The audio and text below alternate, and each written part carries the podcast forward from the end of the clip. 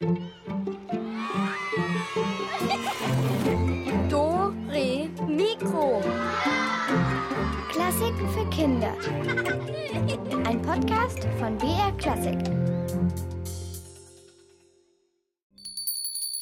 Hallo zu Do Re Mikro. Hier ist die Katharina und mir ist schon ganz festlich zumute. Geht's euch auch so?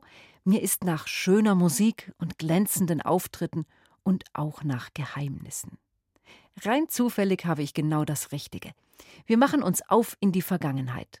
Und zwar in die Zeit der großen Virtuosen, also der ganz besonderen Künstler auf ihrem Instrument, wo Paganini, der Teufelsgeiger, wie ein Gespenst durch Europa gereist ist. Und niemand wusste so genau, was für dunkle Kräfte er besitzt.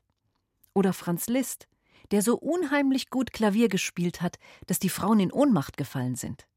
Aber zunächst treffen wir uns mit dem Uhu Bubo und mit seinem Freund, dem Erzähler Udo Wachtfeitel. Uhus Flug durch die Jahrhunderte.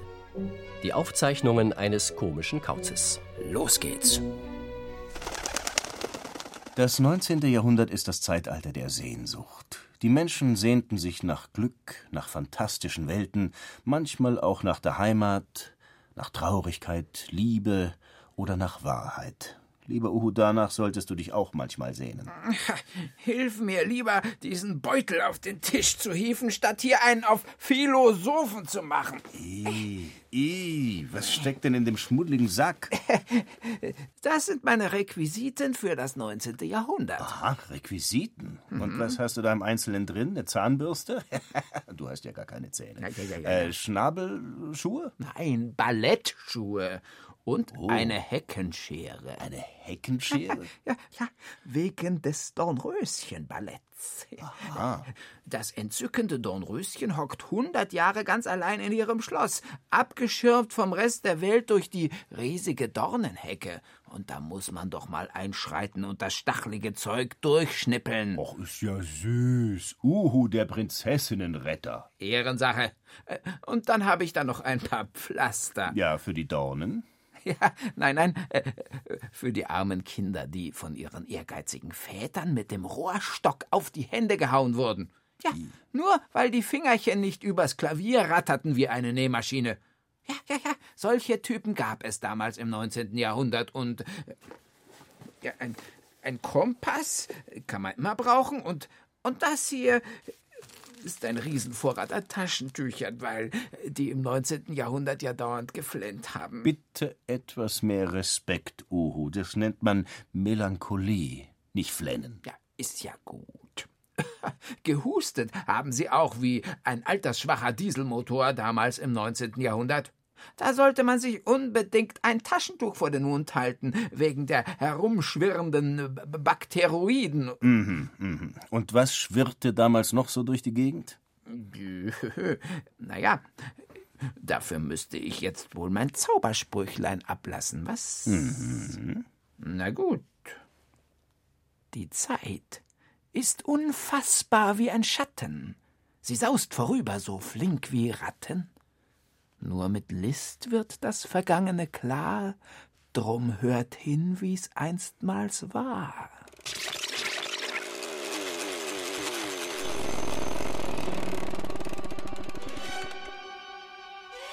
Nach der Niederlage Napoleons soll Europa neu geordnet werden. Gleichgewicht. Friede für Europa. Die Menschen wollen aber nicht ruhig sein. Jetzt nicht mehr. Vereine gründen sich, Parteien bilden sich. Die Stimmung im Land spitzt sich zu. Und nicht nur in Deutschland und Frankreich, in ganz Europa. Revolution! Revolution! Die Fahnen hoch! Die Paulskirche in Frankfurt. Zum ersten Mal ein Parlament für Deutschland. Doch die Revolution wird niedergeschlagen. Alles kehrt zum Alten zurück. Die erste Eisenbahn fährt von Nürnberg nach Fürth. Eine kurze Strecke, aber immerhin. Fabrikschornsteine. Immer mehr Menschen strömen in die Städte. Arbeiter. Viele sind arm. Elend. König Ludwig II. Baut Neuschwanstein, das Märchenschloss. Bergsteiger erreichen das Matterhorn, einen bis dahin unerreichbaren Gipfel. Gummi, elektrisches Licht, Telegrafie, alles neue Erfindungen. Und das Telefon. Daimler und Benz entwickeln die ersten Autos. Und für die Weltausstellung in Paris baut Monsieur Eiffel, Herr Eiffel, einen über 320 Meter hohen Turm, den Eiffelturm, das Wahrzeichen von Paris. Da war ganz schön was los. Und die Menschen wollten hinaus in die weite Welt. Schon wieder so eine Art von Sehnsucht. Fernweh. Für mich ist das in die Ferne schweifen ganz einfach. Ich vereine quasi Daimler, Benz, Ford, Dampfschiff, Düsenjet und die anderen technischen Raffinessen in einem Uhu. Das gibt's nicht so oft. Nee, wirklich nicht. Und das Beste ist, bei dir funktioniert alles ohne Feinstaubbelastung und sonstiger Luftverschmutzung, wenn man mal von den paar Portionchen und den paar Tönchen absieht, die du so ablässt. Bin eben ein Öko-Uhu.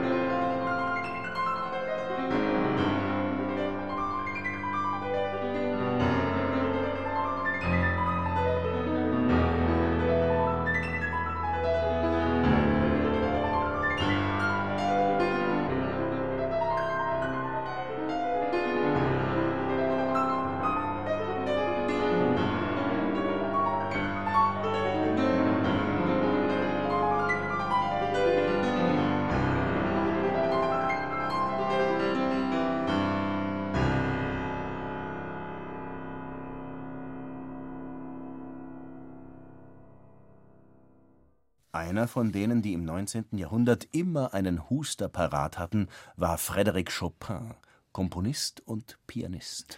Der heißt eigentlich Fryderyk Franciszek Chopin. Ach, wirklich? Ja, weil er in Polen geboren wurde. Aber sein Vater, der war Franzose. 1, 2, 3, aus Chopin mach, voilà, Chopin.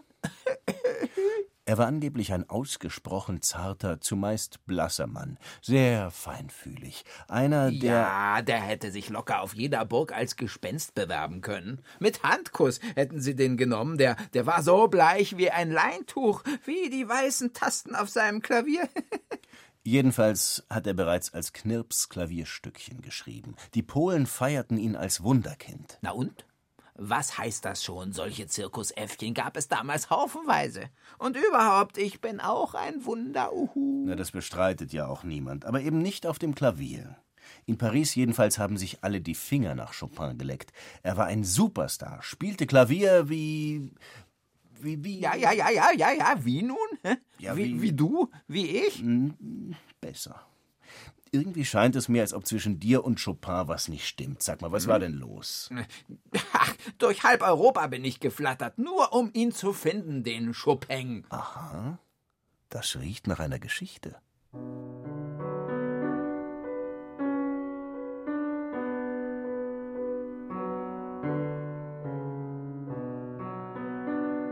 Es soll Menschen geben, die kommen fast immer zu spät. Bei uns Tieren ist das kein bisschen anders. Bedauerlicherweise gehöre ich seit dem Jahr 1827 zu diesem Club der Zu-Spät-Kommer. Eventuell handelt es sich nur um eine vorübergehende Erscheinung, oder ich werde alt. Wie dem auch sei, in besagtem Jahr startete ich an einem Novembernachmittag in Richtung Warschau, also Polen.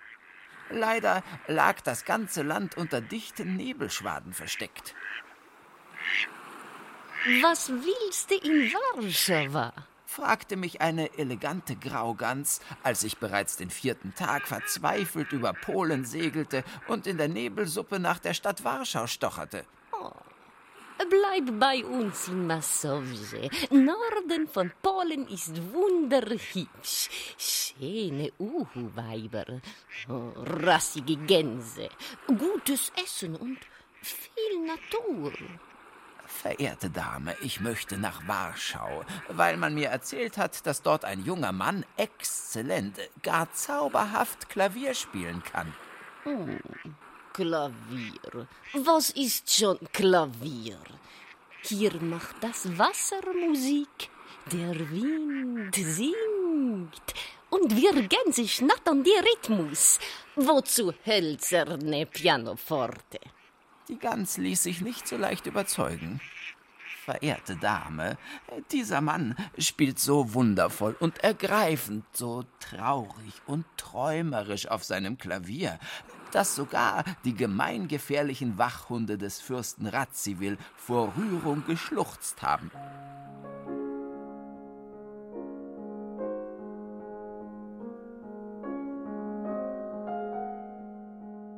Ist das die Wahrheit? Ich kenne diese Hunde, grauenvolle Biester.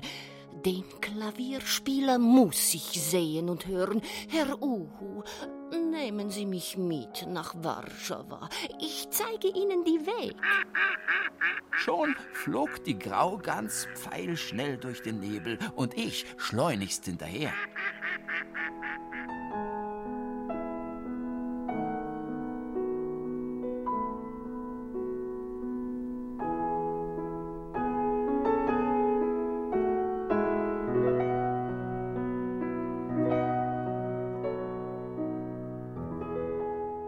In Warschau angekommen, erlebte ich gleich eine Enttäuschung. Den jungen Fryderyk Chopin wollen Sie treffen? Nein, der ist heute früh nach Danzig gereist für ein Konzert.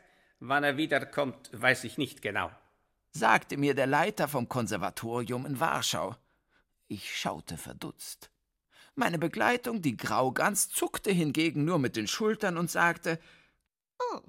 Wärst geblieben bei mir in Massowie, hättest dir die Pleite erspart. Ich flieg wieder heim. Wenn du noch mal kommst nach Polen, frag nach Agatha. Wir machen schöne Ausflug zusammen. Da war die Graugans verschwunden. Jetzt hieß es nachdenken. Sollte ich vielleicht sofort nach Danzig fliegen? Oder lieber Berlin. Dort würde dieser Fryderyk Chopin übernächste Woche sein erstes Klavierkonzert spielen. Ich hockte mich in den Sachsengarten auf eine alte Kastanie und träumte von Berlin, Danzig und, weil ich schon dabei war, auch gleich noch von Wien, Petersburg und von Paris.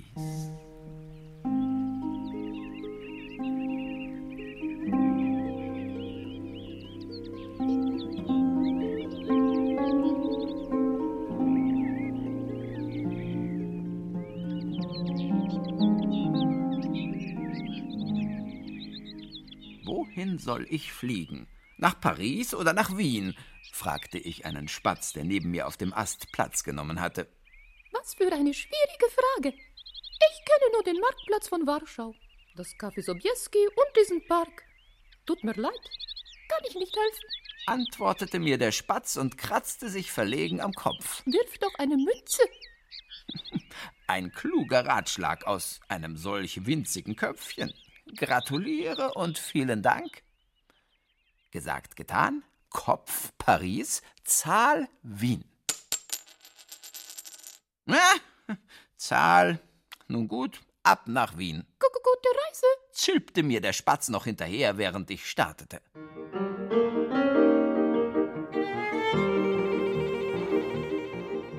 In Wien trafen sich seinerzeit angeblich alle berühmten Musiker. Mit einem Quäntchen Glück würde ich vielleicht 7 auf einen Streich erwischen. Also 7 Musiker, versteht sich nicht, 7 Fliegen. Den Franz Liszt, den Chopin, den Berlioz und noch ein paar mehr.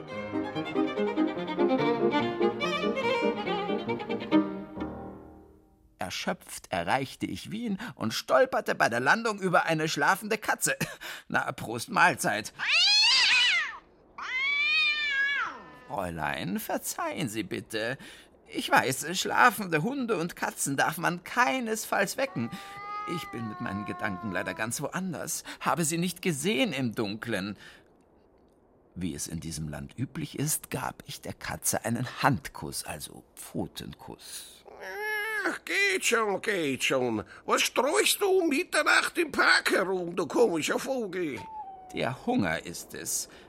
Ferner suche ich einen polnischen Klavierspieler, zudem einen Ungarn und einen Franzosen. Ach, wie albern, was rede ich da für ein Bockmist? Vergiss, was ich gesagt habe. Guten Abend und auf Wiedersehen. Bleib. Gemeinsam finden wir sie, denn Wien ist meine Heimat. Wien, Wien, nur du allein. Schnurrte sie und nahm meinen rechten Flügel in ihre Pfote. So zogen wir Nachttiere durch die Gassen auf der Suche nach der Komponisten-Pianistensippe. Gefunden haben wir keinen von denen, um es gleich zu sagen, nur den Hausmeister. Die Musiker, ja Gott sei Dank sind die weg. Da haben wir für eine Weile Ruhe im Haus. Nach Paris sind sie alle zusammen, in die Stadt der Kunst und der Liebe. Hoffentlich bleiben's dort, erklärte er und verschwand. Wir kümmerten uns nach diesem Reinfall um unser leibliches Wohl und futterten 2 Buden auf dem Naschmarkt leer. Sie die Fischabteilung und ich räuberte die Geflügelabteilung.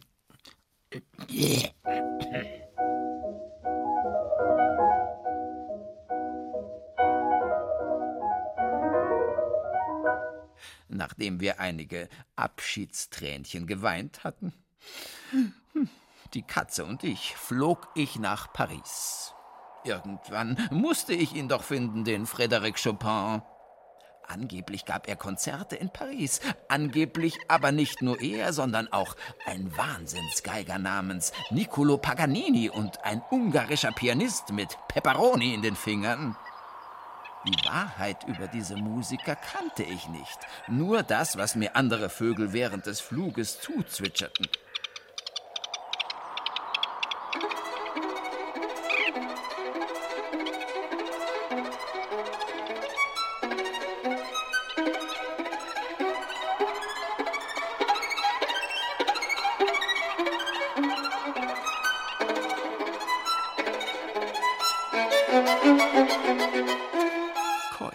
Mit ermatteten Flügeln und zerzausten Kopffedern landete ich an einem trüben Tag in Paris, mitten auf dem Montmartre.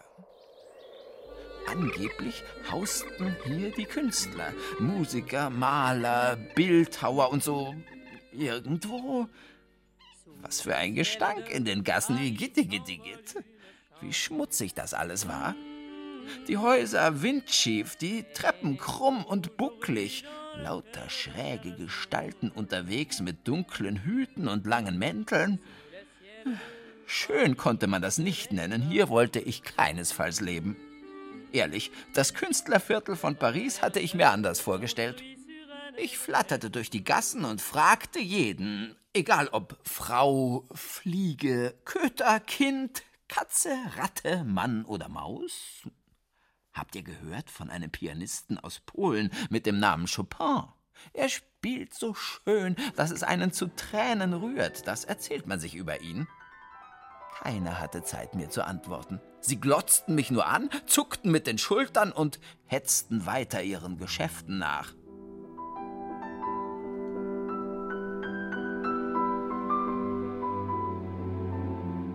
Traurig hockte ich mich auf eine Kirchturmspitze. Wie gerne hätte ich diesen Kerl kennengelernt, diesen Chopin, diesen Tastenzauberer, Klavierklimperer, Wunderspieler. Aber als ich die vielen Schornsteine unter mir sah, die Millionen und Abermillionen von Dachziegeln, da wurde mir auf einen Schlag klar, ich würde ihn nie finden können in dieser riesigen Stadt. Eine Träne kullerte über meine Federn, perlte ab und stürzte 80 Meter in die Tiefe. In diesem Augenblick fiel mir die Graugans Agatha ein, die kleine, schlanke, polnische Gans, wie sie mir damals geholfen hatte, Warschau im Nebel zu finden. Und in diesem Augenblick wusste ich auch, was ich wirklich zu tun hatte.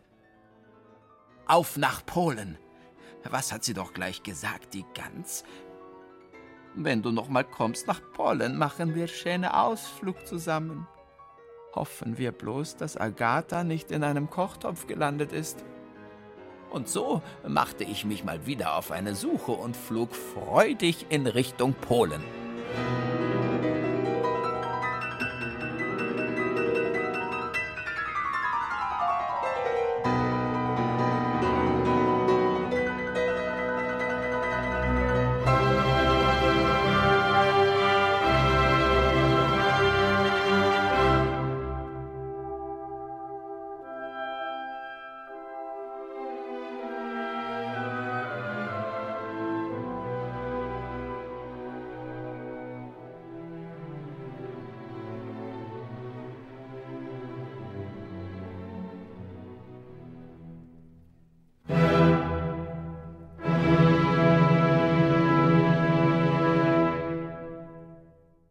An der polnischen Ostseeküste bin ich entlang geflogen, wochenlang.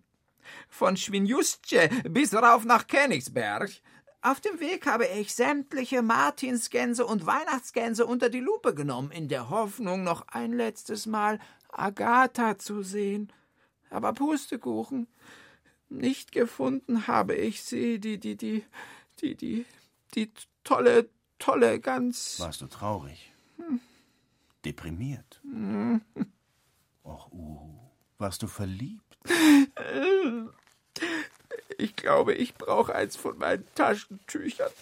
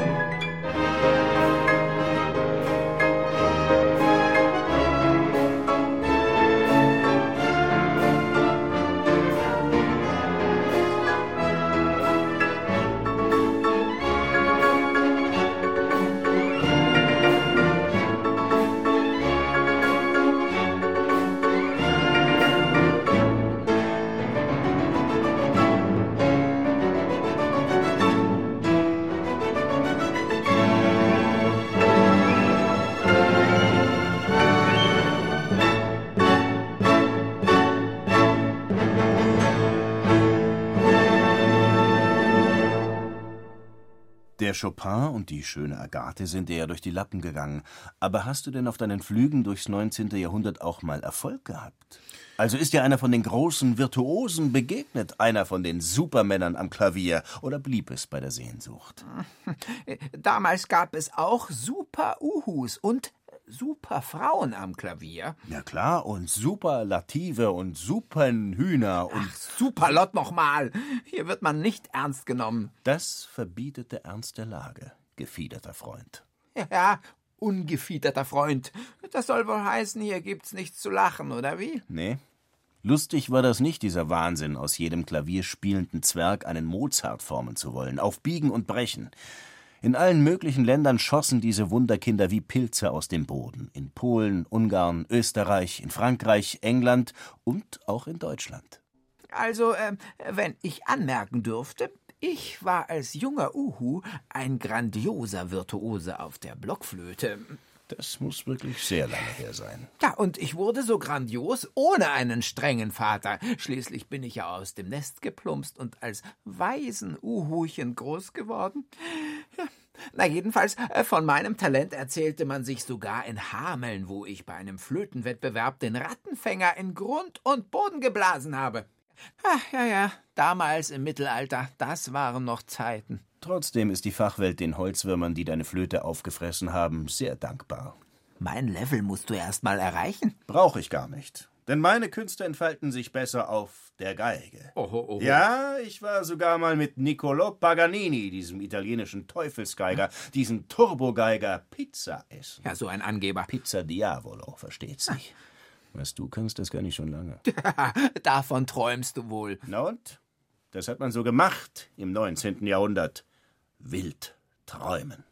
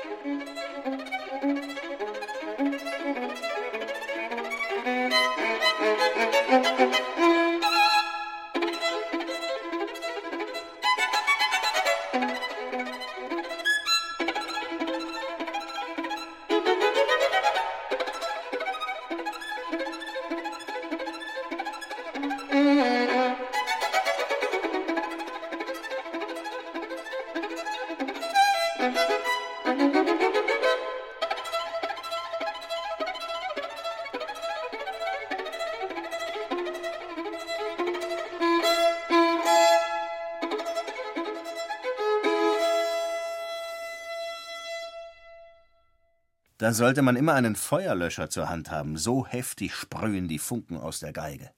Hier hat doch gar nichts gesprüht, höchstens ein paar Tröpfchen Spucke aus deinem Mund. Seine Frechheit. Du musst es mit der Wahrheit schon etwas genauer nehmen, sonst glaubt dir keiner mehr. Das sagst ausgerechnet du, Baron Münchhausen II. Ganz genau, weil es den echten Lügenbaron leider schon lange nicht mehr gibt.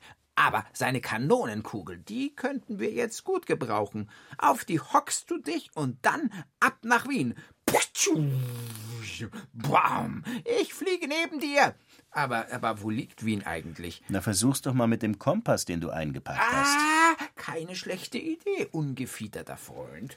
Von Italien nach Wien, da müssen wir in Richtung Nordosten. Das wären mit der Kutsche 16 Tage, je nach Wetter. Wir könnten auch einen Teil mit der Eisenbahn fahren und dann umsatteln auf die Droschke oder mit einem Dampfautomobil fahren. Wir nehmen einfach ein Taxi. Okay. Weißt du, den Franz Schubert, den muss ich dir unbedingt vorstellen. Dem würde ich dann bei der Gelegenheit ein paar von meinen Taschentüchern vorbeibringen, weil der konnte pro Tag locker 100 voll heulen. Das scheint ja ein besonders lustiger Vogel gewesen zu sein. Mhm.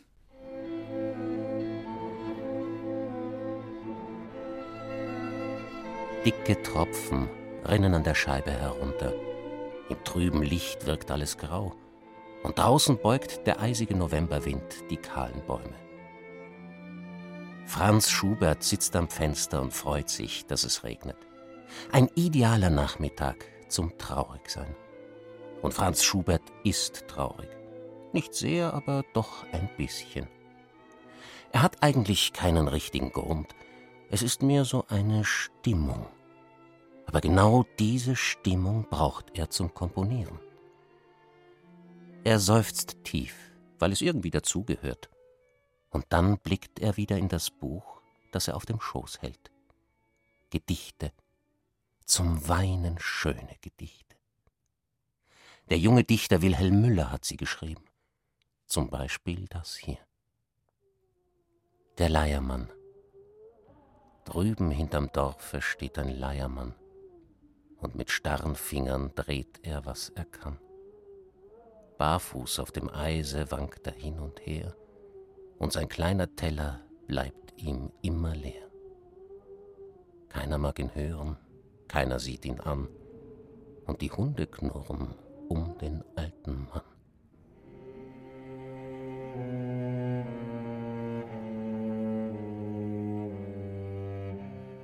Furchtbar. Franz Schubert wischt sich über die Augen.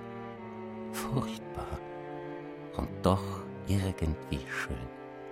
Wie unglücklich muss dieser arme, einsame Mann sein. Franz weiß, wie er sich fühlt. Ganz genau sogar. Auch er fühlt sich manchmal so unbeschreiblich allein. Natürlich, er hat viele Freunde und diese Freunde lieben seine Musik, aber das ist es nicht. Es ist dieses dunkle, schwere Gefühl, das man eigentlich gar nicht beschreiben kann. So, als ob die Seele wehtut, als ob das Herz gleich platzt. Sowas wie stilles Weinen, tief drinnen. Und genau dieses Gefühl erkennt Schubert wieder, wenn er das Gedicht vom Leiermann liest.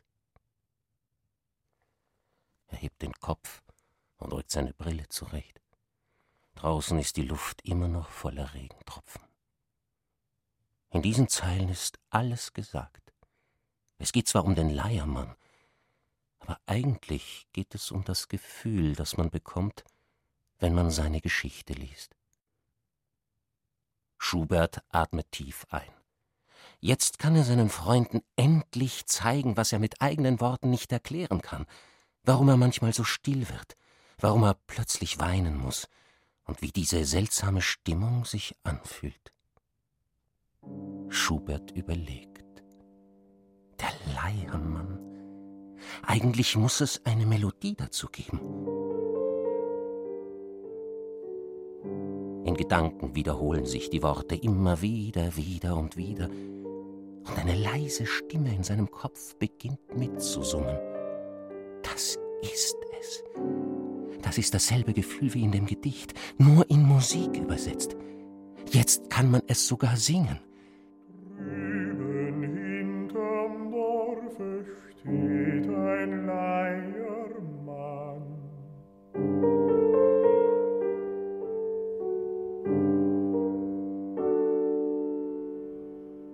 Und mit starren Fingern dreht er, was er kann. Alles ist drin. Der Novembernebel, das Alleinsein, der Liebeskummer, die Erinnerung, wie die anderen Kinder ihn damals ausgelacht haben, das Hässlichsein, das Armsein, das Mitleid haben, das Tränenschlucken, alles. Und an diesem traurigen Nachmittag ist Franz Schubert auf einmal sehr, sehr glücklich. So, als ob er einen kleinen Geist am Hemdzipfel geschnappt hätte. Er hat es gepackt und festgehalten, das Gefühl.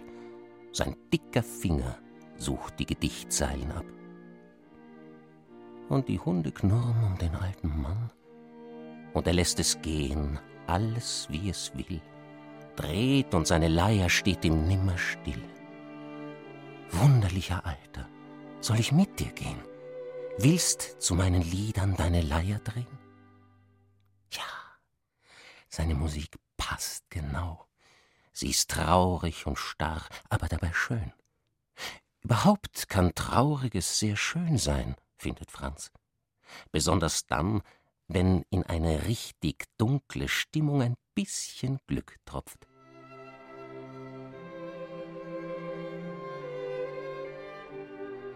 Schneeglöckchen mitten im Eis sind sowas. Oder die erste Vogelstimme, wenn es fast noch Nacht ist. Oder wenn man jemanden lieb hat, auch wenn er gar nicht mehr da ist. Mit einem Knall klappt Franz Schubert den Gedichtband zu und schlüpft in seinen schäbigen Mantel. Genauso gern, wie er traurig ist, ist er auch fröhlich. Seine Freunde warten bestimmt schon im Kaffeehaus auf ihn, und komponieren kann er auch morgen wieder. Und vor dem Fenster bricht ein dünner Sonnenstrahl durch die Wolken.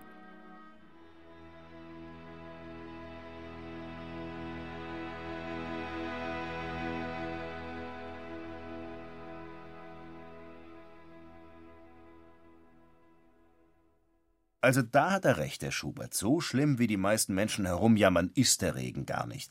Eigentlich ist es doch ganz hübsch, wenn es einem nasskalt in den Nacken tröpfelt. Uhu, was ist denn los mit dir? Gib mir mal ein Taschentuch. Oh, gut, dass du so viele eingepackt hast. Hier.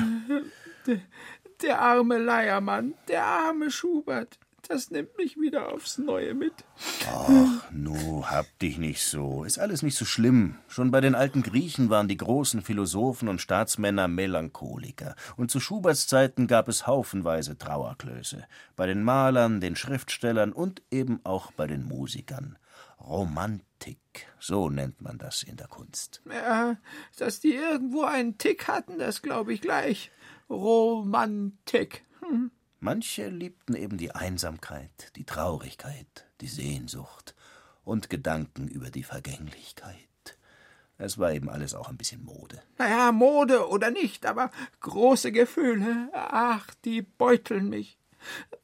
Was mich leider auch beutelt, das ist großer Hunger. Ach, du hast Hunger? Ja.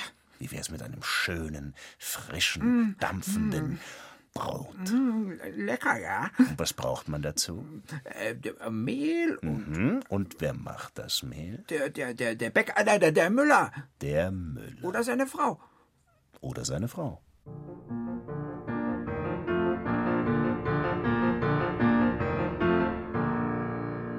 Das Wandern ist des Müllers Lust, das Wandern. Das Wandern ist des Müllers Lust, das Wandern. Das muss ein schlechter Müller sein, dem niemals fiel das Wandern ein. Das Wandern, das Wandern, das Wandern, das Wandern.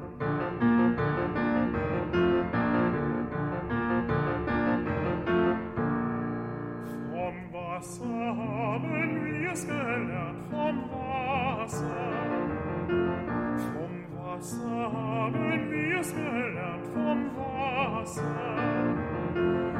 Das hat nicht Rast bei Tag und Nacht, ist stets auf Wanderschaft bedacht. Das Wasser, das Wasser, das Wasser, das Wasser.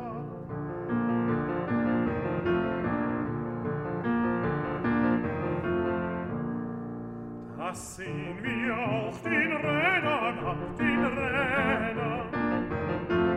Das sehen wir auf den Rädern, auf den Rädern. Die gar nicht gerne stille stehen, die sich mein Tag nicht müde drehen.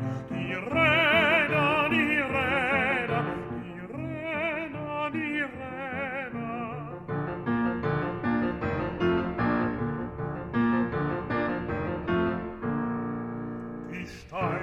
Selbst so schwer sie sind, die Steine. Die Steine, selbst so schwer sie sind, die Steine. Sie tanzen mit den Montern rein und wollen gar noch schneller sein. Die Steine, die Steine, die Steine.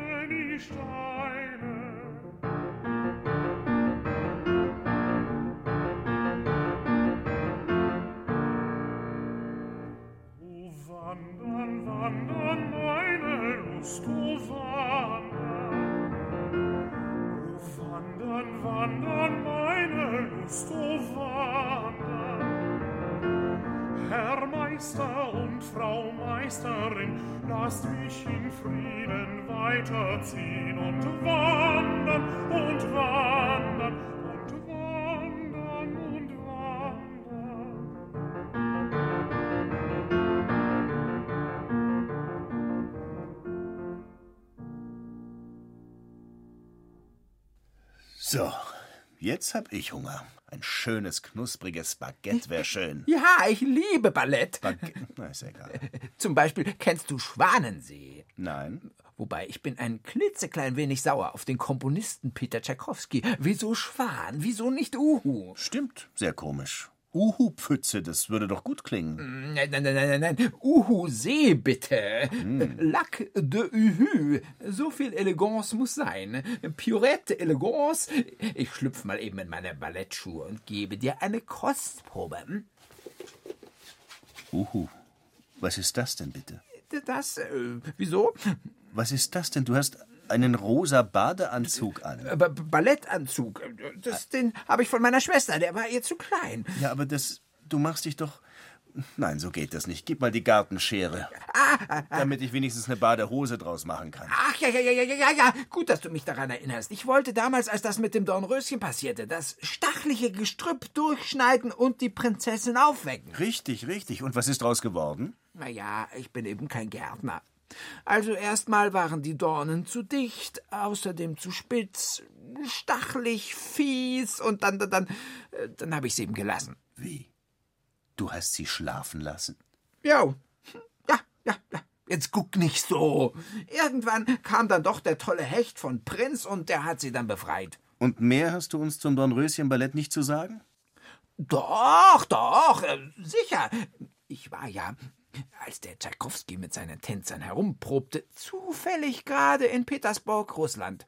Und wie ich da so hockte beim russischen Zaren im Garten, saukalt war es, seine Majestät und ich waren zum Tee verabredet. Ja, klar, natürlich, der Zar und du, der hat zweifellos schon seit 100 Jahren auf dich gewartet. Eben.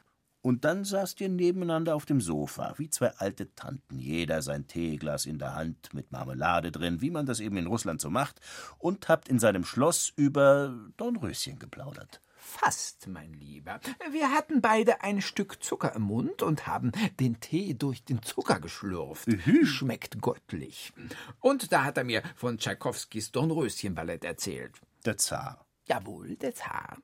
Naja, also... eigentlich bin ich ganz zufällig am Theater vorbeigeflattert. Meine Damen, meine Herren, auch wenn das Dornröschen 100 Jahre schläft, berechtigt Sie das nicht dazu, aus diesem Walzer eine verschlafene Nummer zu machen. Jawohl, halten Sie doch den Takt und die Sprünge etwas höher, wenn ich bitten darf. Sie hüpfen über die Bühne wie eine Herde altersschwacher Kängurus. Petipa, ich weiß nicht, ob das der richtige Ton ist, um mit den Tänzern zu sprechen. Das sind Künstler. Seien Sie sanfter. Sie verschrecken doch alle. Außerdem habe ich Kopfweh. Mischen Sie sich nicht ein, Pjotr Iljitsch. Sie haben Ihren Teil abgeliefert, die Musik nämlich. Jetzt bin ich dran, jawohl. Und wenn die Herzoginnen sich nicht edel und elegant bewegen, sondern wie Tanzbären, dann muss man doch aus der Haut fahren. Und diese Fee, wie ein Mammut. Sie übertreiben. Ich finde es völlig gleichgültig, ob sie 2 oder 3 Drehungen mehr oder weniger tanzt. Mir liegt am Herzen, dass Sie den Unterschied zwischen der bösen Fee und der guten Fee herausstellen, ja? Die eine muss eckig, dämonisch und teuflisch tanzen, die andere engelsgleich, stolz und grazil. Lassen Sie das Ballett nicht zu einer albernen Dressurnummer verkommen. Schließlich kommt es auf die Musik an. Jetzt schlägt's aber 13, Tschaikowski. Haben Sie wirklich mein Ballett als Dressurnummer bezeichnet? Ja, das haben Sie. Verzaubern sollte man Sie in einen Kobold, der 500 Jahre schläft, jawohl? Ich lerne wohl gar nichts dazu. Erinnern Sie sich nicht an Ihr letztes Ballett, den Schwanensee? Das war vor genau 13 Jahren. Und damals haben Sie die Kritiker gerupft. Jawohl, gerupft, wie ein Suppenhuhn. Einen solchen Reinfall wollen Sie ja wohl kein zweites Mal erleben, oder? Das war zu viel. Damit hat der berühmte Choreograf Marius Petipa den noch viel berühmteren Komponisten Pjotr Iljitsch Tschaikowski an einem wunden Punkt erwischt. Schwanensee war damals eine Pleite, wohl wahr. Dabei war Tschaikowski vor der Uraufführung so zufrieden gewesen mit sich und dem langhalsigen Federvieh. Alles schien ihm perfekt. Und dann stürzte der Schwan ab wie eine angeschossene Ente.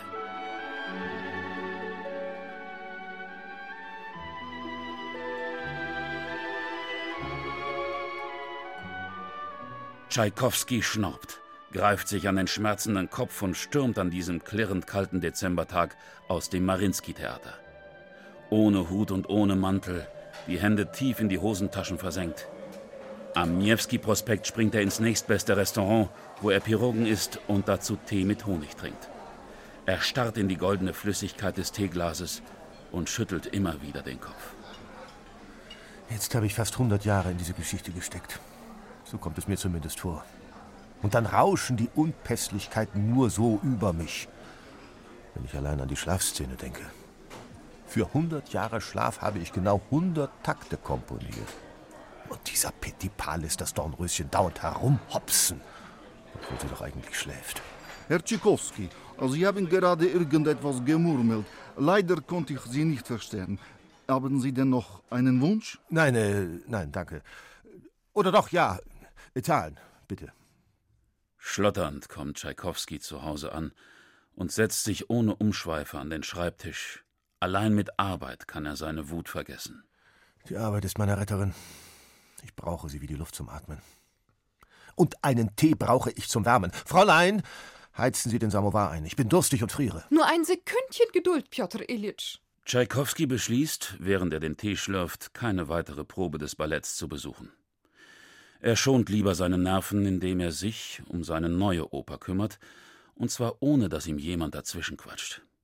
Naja, vielleicht die letzte Probe vor der Uraufführung, die könnte er sich gönnen. Und genau zu dieser taucht der Komponist wieder im Mariinski-Theater auf.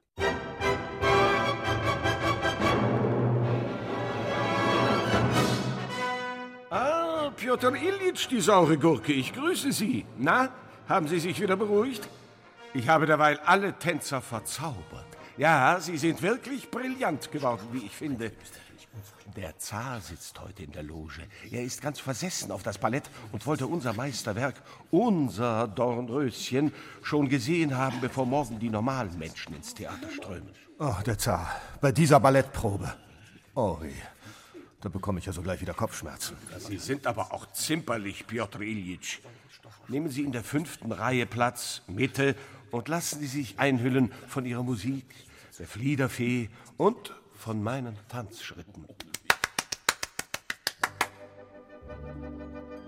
Tschaikowskis Hände sind eiskalt vor Nervosität. Vorsichtig blickt er sich um, ob er den Zaren entdeckt, aber es ist viel zu dunkel.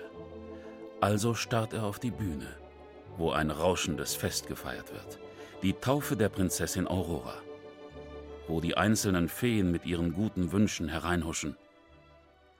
Schließlich fällt der Vorhang. Totenstille. Warum klatscht der Zar nicht?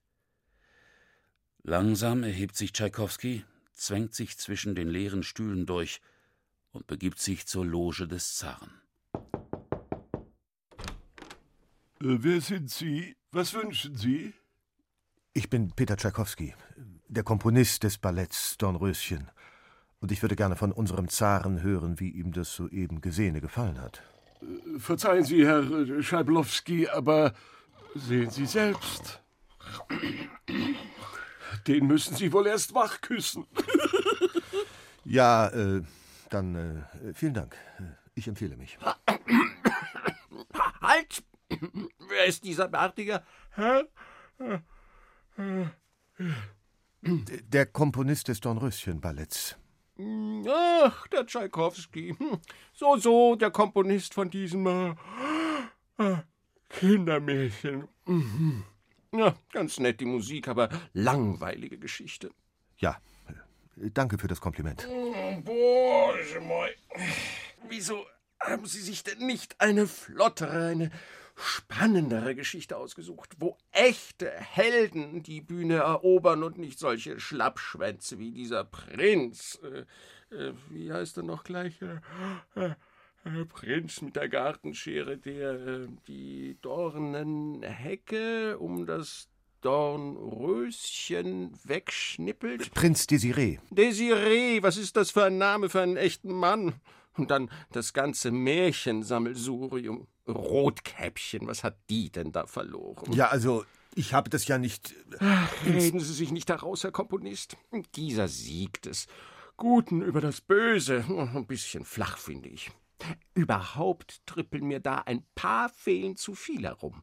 Die Fliederfee mit ihren 5 Feen, die Kristallfee, die Nelkenfee, die Kolibrifee, die Goldfee, die Silberfee, die Bösefee, Feen über Feen. Da wäre ich als Dornröschen auch eingeschlafen. Sie sind eingeschlafen, Majestät. Ja, das stimmt. Und jetzt will ich nach Hause, in mein Schloss, um das hoffentlich keine Dornenhecke gewachsen ist. Auf Wiedersehen. Adieu, Tschaikowski. Bis zum nächsten Mal. Tschaikowski war verbittert über das Urteil des Zaren. Doch sollte der russische Herrscher nicht Recht behalten. Das Ballett um das verschlafene Königreich, die vielen Feen und um Prinzessin Aurora eroberte alle Bühnen der Welt.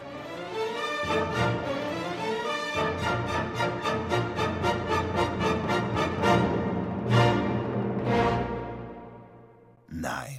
Und der Zar ist wirklich eingeschlafen? Ja, der hatte ja keine Ahnung, was der Tschaikowski noch für eine Bedeutung fürs nächste Jahrhundert hatte. Das ist dann das 20., oder? Mhm, ja. Apropos, wie spät ist es denn? Wieso? Na, wir müssen, glaube ich, los. Ins 20. Jahrhundert. Ach, müssen wir da wirklich hin? Da klang die Musik doch ziemlich rabiat. Ach Quatsch, da gibt's alles Mögliche an Musik. Na komm, wo bleibt deine Abenteuerlust? Ja, naja, gut. Wir könnten es ja auf einem fliegenden Taschentuch versuchen. Vielleicht hab ich ja noch ein sauberes übrig. Viel zu klein. Oder du setzt dich auf meinen Rücken. Viel zu schwach. Wir nehmen ein Dampfschiff. Viel zu wenig Wasser hier. Die Eisenbahn. Viel zu unpünktlich. Wir laufen einfach. Ja, wir laufen einfach. Das ist ein Wort. Passt ausgezeichnet. Wandererfantasie und so weiter. War ja auch absolut modern im 19. Jahrhundert, das Wandern. Also... Abmarsch und ein Lied. Das Wandern ist des Müllers Lust. Das ist ja grauenvoll. Das Wandern ist des Müllers Lust. Das Wandern... Uhu, ich kauf dir eine neue Blockflöte. Wieso?